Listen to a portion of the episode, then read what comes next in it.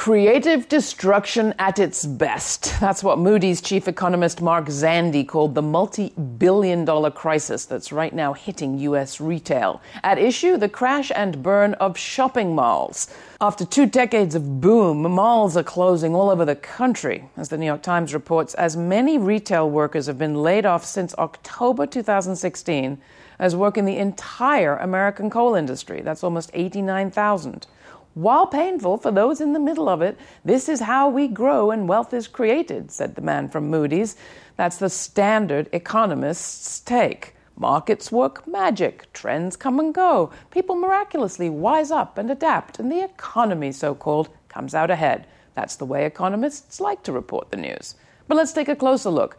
The U.S. has many more miles per head of population than any other place on earth. Each of us has 23 and a half square feet of retail space per person, compared with 16 and a half square feet in Canada and just over 11 in Australia. With malls come paved earth, over a million square miles of it, usually black or gray concrete, heating, drying, and secreting waste into the soil beneath.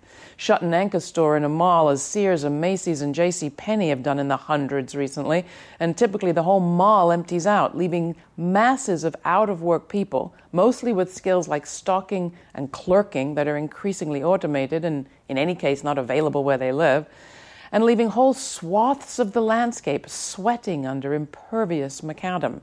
The paving leads to water runoff, more frequent flooding, increased acidity, you name it. Is change like this painful for those in the middle of it? You bet it is. But those human and environmental costs don't have to be just the way things are. Pain may be inevitable, but suffering like this is political. 89,000 miners have built enough power to make their layoffs costly not just to them personally, but to society. Retail workers are disproportionately female, of color, immigrant, and older or young.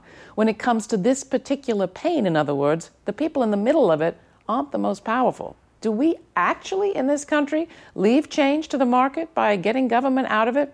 No, we don't leave business owners to bear the cost of all that dislocation, retraining, and pollution. We, the people, cover those so called external costs, just as our taxes usually pay for the roads, electrification, and sewers that make it possible to build the malls in the first place. We've decided those costs, just like the cleanup, won't be borne by private corporations but by the public corpus, us. Do things have to be this way? You tell me. The rest of the world's not facing the same mass of defunct zombie malls because, frankly, their governments made different decisions. Zombie malls are our problem, along with zombie economics.